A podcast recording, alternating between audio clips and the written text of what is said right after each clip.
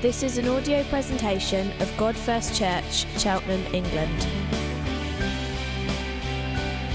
A community of Jesus followers worshipping God first, proclaiming God first, and together living God first lives.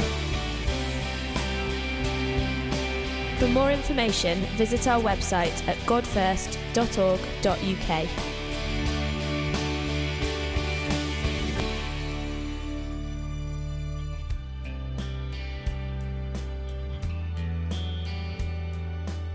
in Cheltenham, I get that. So we're going to travel about 2,000 miles southeast, back 2,000 years to Crete. If we could flick that up on the screen behind, I realise not everyone, when I say Titus, understands what's going on. So here we are, we're in the Mediterranean, and we're going to uh, pretend or imagine it's AD 63, we're in the Mediterranean, we're looking at the island of Crete. I want to say, first of all, just to make sense of the letter this morning, first of all, who is Paul? Uh, you're in the book of Acts right now, so you know that he's a prominent figure for the early church, proclaiming Jesus Christ, planting churches. Previously, he was known as Saul of Tarsus. He was a zealous Jewish religious leader who fiercely opposed the teachings of Jesus. But that all dramatically changed. You, are familiar with the story of Paul, we won't go into that. And he turns around and he becomes this prolific church planter. And uh, half the book of Acts is talking about his life and his works. Half of the, what we call the New Testament is written by Paul. He's someone to listen to in terms of understanding how churches should be well cared for and looked after. Titus uh, he was a Greek, he was one of Paul's converts. Paul said of him, he's a true spiritual son. And Titus worked not just as a trusted co worker, but he was sent by Paul on tasks, sent to Corinth, it seems, uh, and now into Crete, as we're going to see. He is an apostolic delegate. So he's sent by Apostle Paul to represent Paul and his teaching to local congregations. And we can see that Paul uh, took Titus with him down to uh, Jerusalem, Acts 15. Although Titus is never mentioned in the book of Acts, we pick up references for him. Galatians 2 says he was at the Council of Jerusalem in terms of the controversy in Antioch. It seems if Titus took at least one of the letters to Corinth, if you read 2 Corinthians, he pops up in there at least seven times. And yet he's never mentioned in the book of Acts. He's a very curious figure for us. And finally, just to say Crete. So here we can see Crete here, I thought would be helpful. Large island off the shore of Greece, very, very mountainous. In AD 63, they think there were something like 20 odd towns there, and it was serving the local area, their harbours and ports. And we're, we're guessing that Paul thought, do you know what, the island of Crete, with its many harbours, if we plant a network of churches across Crete, that will serve the eastern Mediterranean really well. Remember, uh, Rome uh, was there, so there's this massive land caravan of goods and services all around the eastern Mediterranean. They were often jumping in and out on boats. So that's what's going on in the context. When you know all of that, it makes a little bit of sense what we're talking about this morning. Is that all good? Yeah. Back to school, it's all great. We need to understand the context of a letter, not just jump straight in. Now, the other thing to make sense of, Cretan culture in AD 63 was notorious in fact, one of their own poets said, Cretans, one of their own said this, they are always liars, always evil beasts, and lazy gluttons. Don't say that about Cheltenham, I know. But that what they said of them, so it was notorious for that.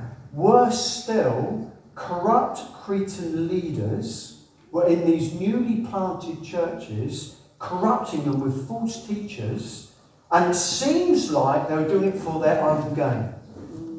And so Paul is concerned about this. They are corrupting churches with false teaching. These very churches that Paul has established in order to make sure the gospel continues to make its way into the Mediterranean. That's the book of Acts. All good? So we're going to jump into uh, Titus. We'll read 1 through to 9. I'm going to read some, talk to it, read some, talk to it, and then I'm going to attempt to apply it to God first. You up for that? Yeah. I'm feeling less jumping up inside now. That's good news. Let me just pray. Holy Spirit, come now. Come and illuminate these words to everyone in this room. Holy Spirit, help me to finish my sentences, to slow down, speak clearly. And would you anoint the things that I say this church would be strengthened as a result of this morning? I ask this in the mighty name of Jesus. Amen. Amen. So, Titus 1, we're going to start through 1 through to 4 initially. We'll come up on the screen behind me. We'll sit there so you can make sure what I'm saying actually is in the Bible. These things are important. Starts off with this Paul, a servant of God and an apostle of Jesus Christ, for the sake of the faith of God's elect and their knowledge of the truth, which accords with godliness, in hope of eternal life, which God, who never lies, unlike the Cretans, promised beforehand before the ages began, and at a proper time manifested in his word through the preaching with which I have been entrusted by the command of God our Saviour. To Titus, my true child in a common faith, grace and peace from God the Father and Christ Jesus our Saviour. If you're unfamiliar about how letters are written in that time, they would often start with sending who was the sender, then the recipient, and then a blessing. We see that format. In fact, you don't do it now. You can flick into other Bibles around, and you'd see Paul often starts from Paul, and he talks about who it's sent to, and there comes a blessing. So Paul introduces himself. Remember, most likely this letter was written to Titus but Titus would probably carry itself with him from church to church as a sense of his authority. This is his badge of honour. This is why he's working around the churches. So Paul is saying to Titus, uh, Paul is the sender. Paul introduces himself as a slave of God. He, he says he's introducing himself with a title of great humility that he is one who's been bought and owned and is directed by God. We're uncomfortable understanding the term slavery. That's very negative. Paul is saying, I am a servant of God. I'm a slave of God. I, I introduce myself with humility, but I'm also an apostle of Christ. I am a sent one. I am one of great humility. Yes, I'm owned by Christ, but I have great authority because I've been sent by Christ. And Paul, saying that he's writing these things, he's a sent one for the sake of the elect. That is the church. That's us. That's the, that's the family of God there on Crete. And he's there for their faith in God and for their knowledge of the truth. We're going to come back on that. He's there for their faith in God, but not just faith in God, it's about knowledge of truth. The recipient is Titus. He calls him a true spiritual son.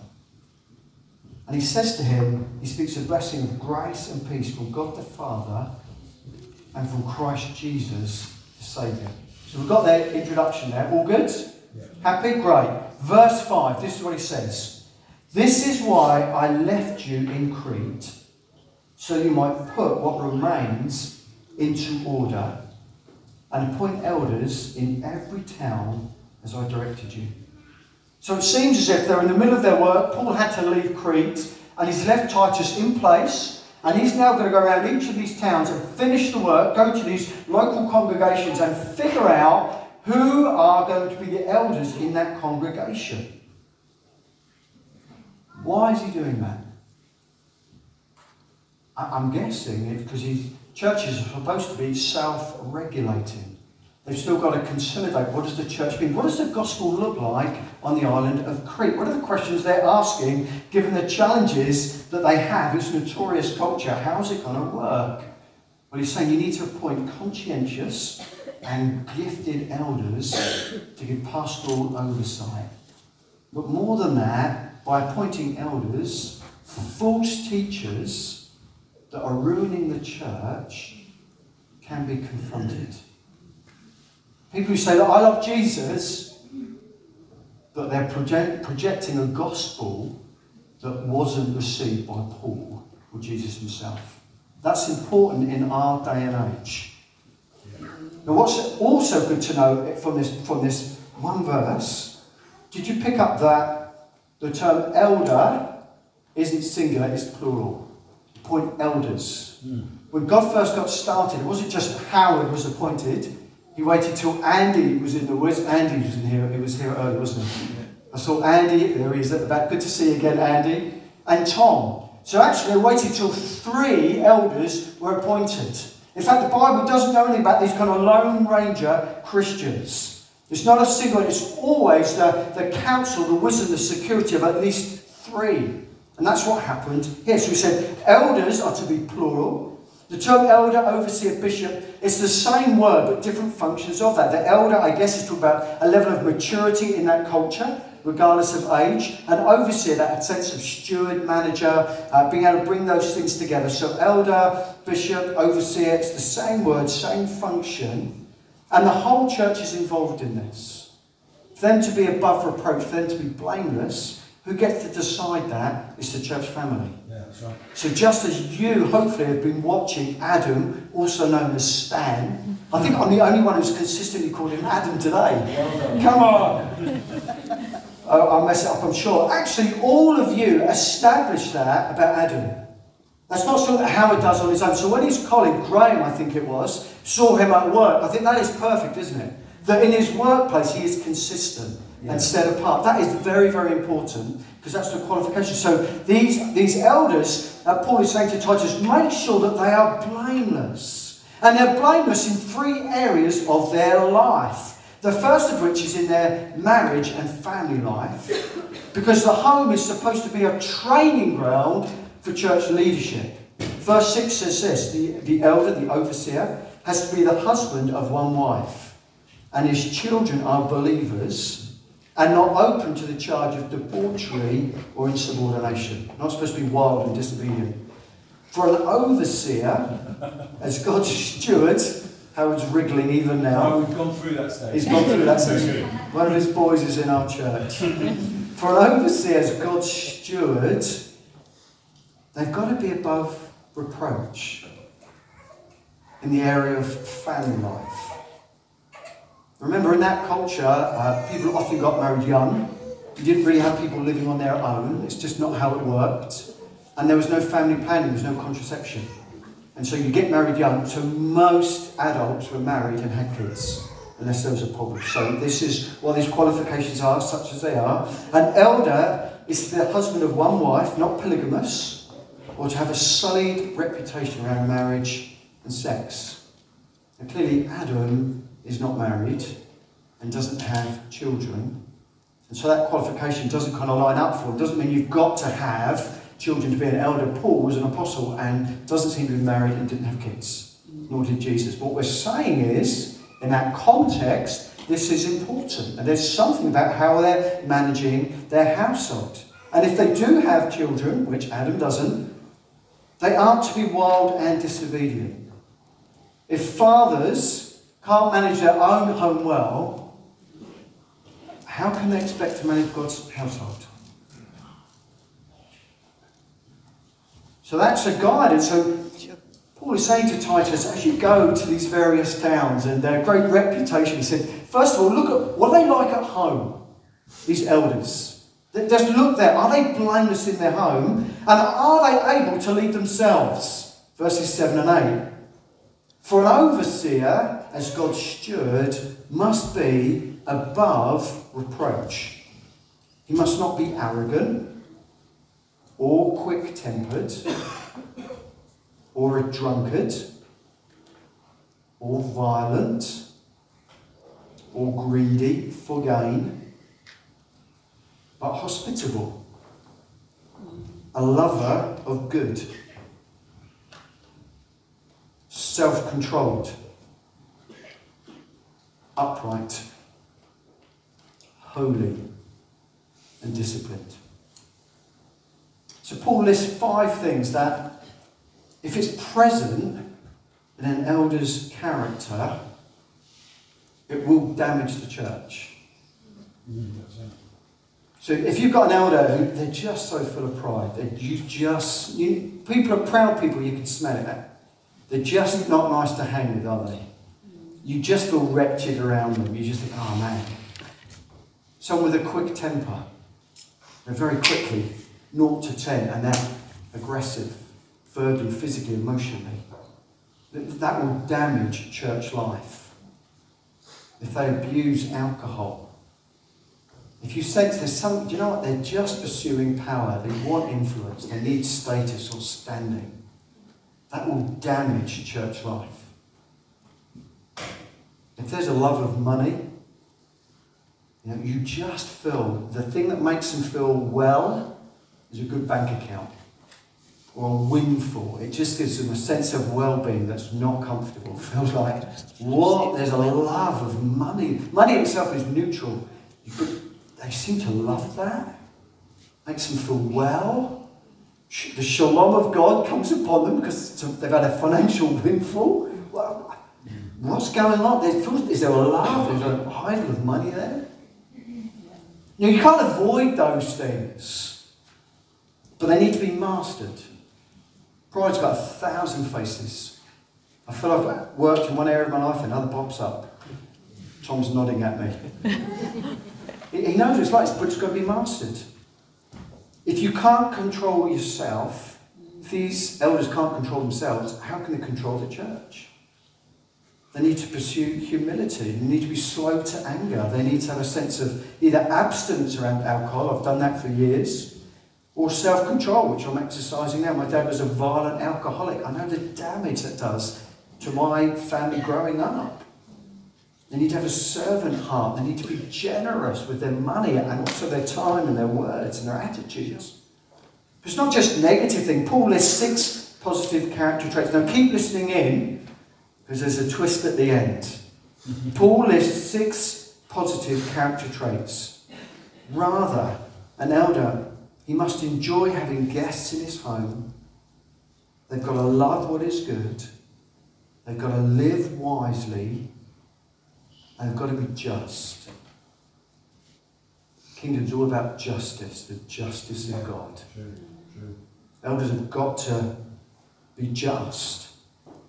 They must live a devout, and you've got to live a disciplined life. In all these things, is to be blameless.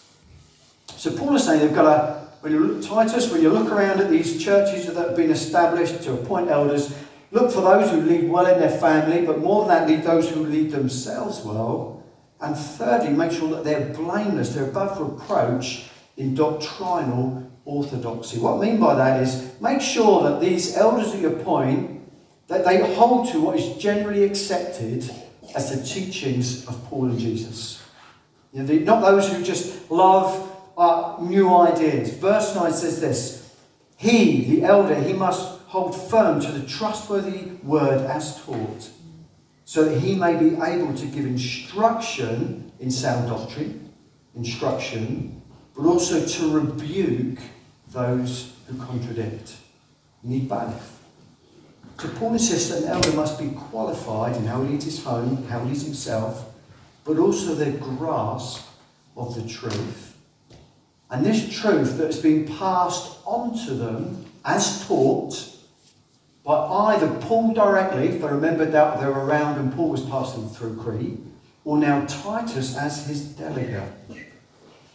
An elder must have a strong belief in the trustworthy message that he was taught. He's got to be reliable in that. Just pass on the apostles' teaching that laid the foundation of these churches.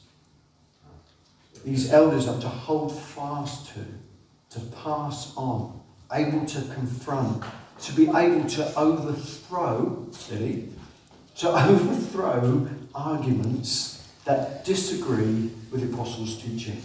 Mm. And able to encourage others with wholesome teaching and to show others who oppose that where they're wrong.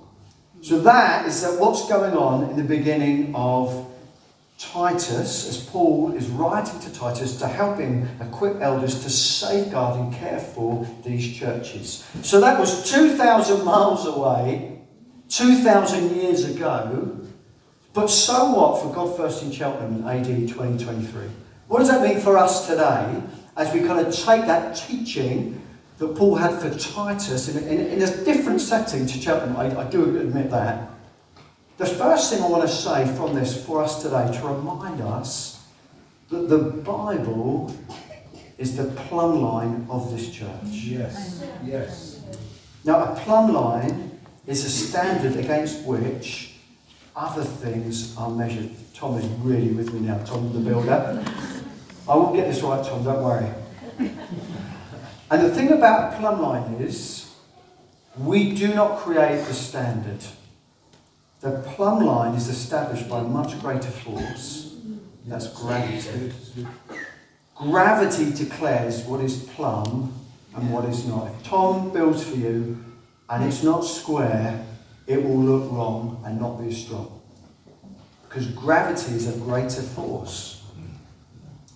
The truth of the matter is, God First Cheltenham, we don't get to make up the criteria by which things are measured. That's right. We don't get to make that up. The job of the wise builder is to base his or her project upon the immovable standard. Yes.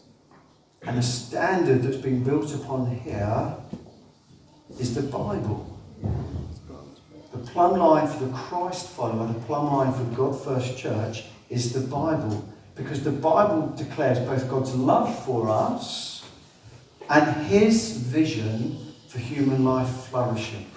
That, that's revealed in the Bible. And like a plumb line, the Bible is supposed to be a constant reference to us. All of us are supposed to be constantly checking whether our individual life or the life of our church family, all of us, against the plumb line of the Bible. The thing is, we're not supposed to read the Bible, the Bible reads us. You know, you're not supposed to make judgments on the Bible, the Bible judges us. You're not supposed to do the Bible in a year. What you're supposed to be doing really is the Bible to go through you in a year. Did you get that? So, so we, we hold the Bible up and we say, this is above us. This is a standard we are building to. We don't hold it here and as if to say, no, we accept the Bible, but there's some things we don't agree with. This is the plumb line that God first is being built against. Yeah. But the truth of the matter is, God first has been influenced by the tradition which it has been taught through. Mm-hmm. And so I have a little pause now, a quick little pause. Quick church history blurb now, okay? Hang in there with me, this will be really helpful. So, for the first thousand years of the church, it was all unified.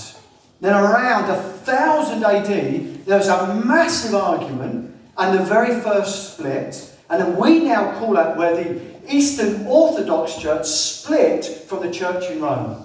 So, we had a thousand years of unity, they had a big disagreement, and then we had this split. So, now we've got uh, the Church of Rome, and then we've got the Eastern Orthodox that carried on for another 500 years, so about 1500 AD.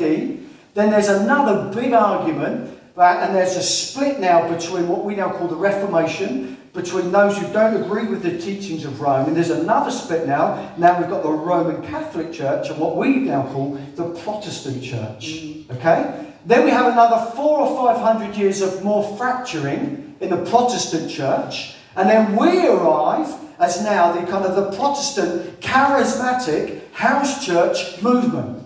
So that's how we all fit together in the family tree of God. So the what we would call the Eastern Orthodox Church, and now what we now call the Roman Catholic Church, and the fragmentation of the Protestant Church maps us out onto a family tree. Now it matters to us because how we receive the teaching that is shaping God's word matches in here. So maybe depending on your church tradition, I'm guessing most of us have grown up within the Protestant church tradition. There's clearly Christ followers in the Roman Catholic Church and the Eastern Orthodox Church. That is shaping our understanding. So what we receive from our apostles, we now pass on to the generations coming after us with faith and confidence not a lack of assurance. This is our contribution to the bride of Jesus Christ. So, quick uh, diversion because that makes sense. So, when I talk about, in terms of making sure this is how we read the Bible, read the Bible in a context, what's been passed on to us. And so Titus needs to make sure that elders receive the teaching they have from Paul and, and for himself, Titus, onto local elders who pass it on from there. Is that all clear? We're going to circle back on that, why that's important. Because the first thing, so the Bible is our plumb line, and we read it according to where we are in the church family. Therefore, it's important for God first to recognize and acknowledge as part of new frontiers and advance. Because we can see from the beginning of this passage, we can see that Paul is saying this like this flow of faith and a flow of knowledge of the truth. They're like these concentric circles that are coming out from God the Father and God the Son. Faith and knowledge of the truth flow out from Father and Son at the centre through to the apostles and their delegates. And that would then go out to the local Cretan elders that are established and on to their congregations, flowing on out through them into those into Crete who aren't yet believing, all those who are elect, called by God before the foundation of time. And so we see this great flow coming down. And so for Cheltenham in 2023, the flow of faith and this flow of knowledge of the truth is supposed to be like concentric circles that's flowing out from God the Father and Son to the advanced apostles and their delegates, flowing out into the elders of God First Cheltenham, of which Adam has been now added into, to the congregation, that's all of us in the room, and then on out into Cheltenham to the elect. That, that's supposed to be what's happening here. So it really matters that God First is part of New Frontiers and Advance. It really matters that God First elders, Adam, it matters that you hold firm to the trustworthy message taught by the apostles and the delegates of New Frontiers and Advance. It matters. It matters that God first elders instruct sound doctrine and they rebuke those who contradict it. It matters that God first elders partners with apostles to establish and strengthen churches. It really matters. The third thing I want to say very quickly now this is for everyone and not just the elders. Yes. Truth of the matter is, only a few can serve as elders at God First. But everyone should aspire to meeting, if not exceeding, the qualification for eldership. Excellent. Everyone here should. Right. Everyone. Not you can't all serve as elders. It's just not practical, amongst other things. My prayer this week, my prayer for you this morning, and I laboured over this this morning, is that every man, every woman in God first would meet the qualifications that Titus is looking for. So right now, God's word is going to go through you.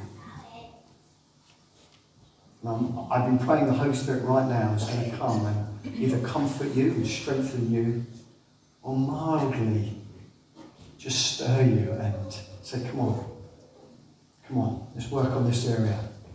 My prayer is this morning for you that everyone here would live blameless lives. Yes. That you, you'd be blameless, you'd be above reproach. That you'd be faithful to your spouse. Just kind of catch people's eyes. You'd be faithful to your spouse. In your thoughts, what you look at on the internet, the way you look at other people. You'd be faithful to your spouse.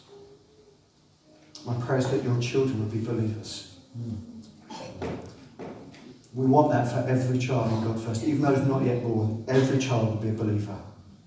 That no child of God would have a reputation for being wild or rebellious. I want that. You want that. Hmm. I want to pray there's no one in God first that is arrogant. That you are not arrogant.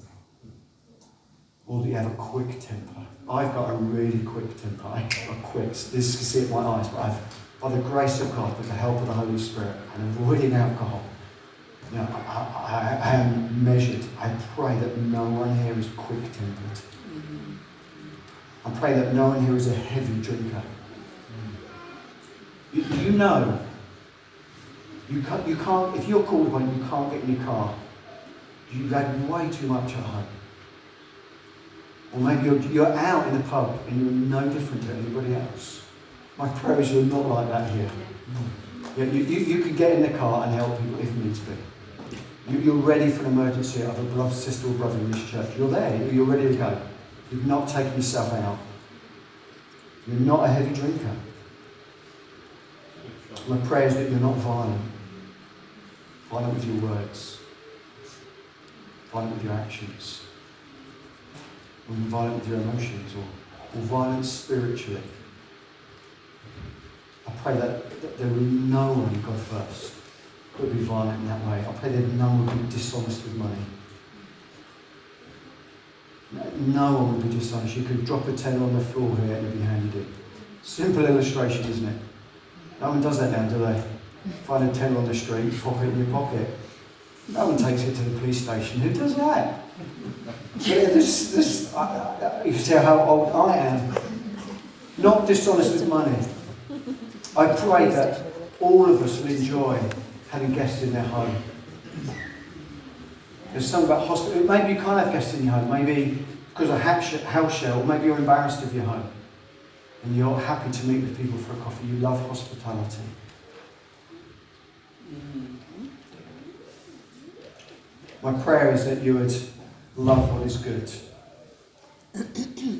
you live wisely. There's so much access to debt and credit and loans now. Just, I just want to say, live wisely. Humble yourself. Ask for help. Set up a budget. My prayer is that you are just and that God's people in Cheltenham love justice. That you are devout and that you live a disciplined life for Jesus, for His glory. My prayer has been you'd have a strong belief in the trustworthy message that you've been taught. A strong belief. There'll be none of us tossed around by the waves of the teaching and the promises, the empty promises this culture throws at us and questions. My prayer this morning is that you'd be able to encourage others with wholesome teaching and show those who oppose it where they're wrong in order to win them for Jesus and not show them shame. You up for that? Yeah.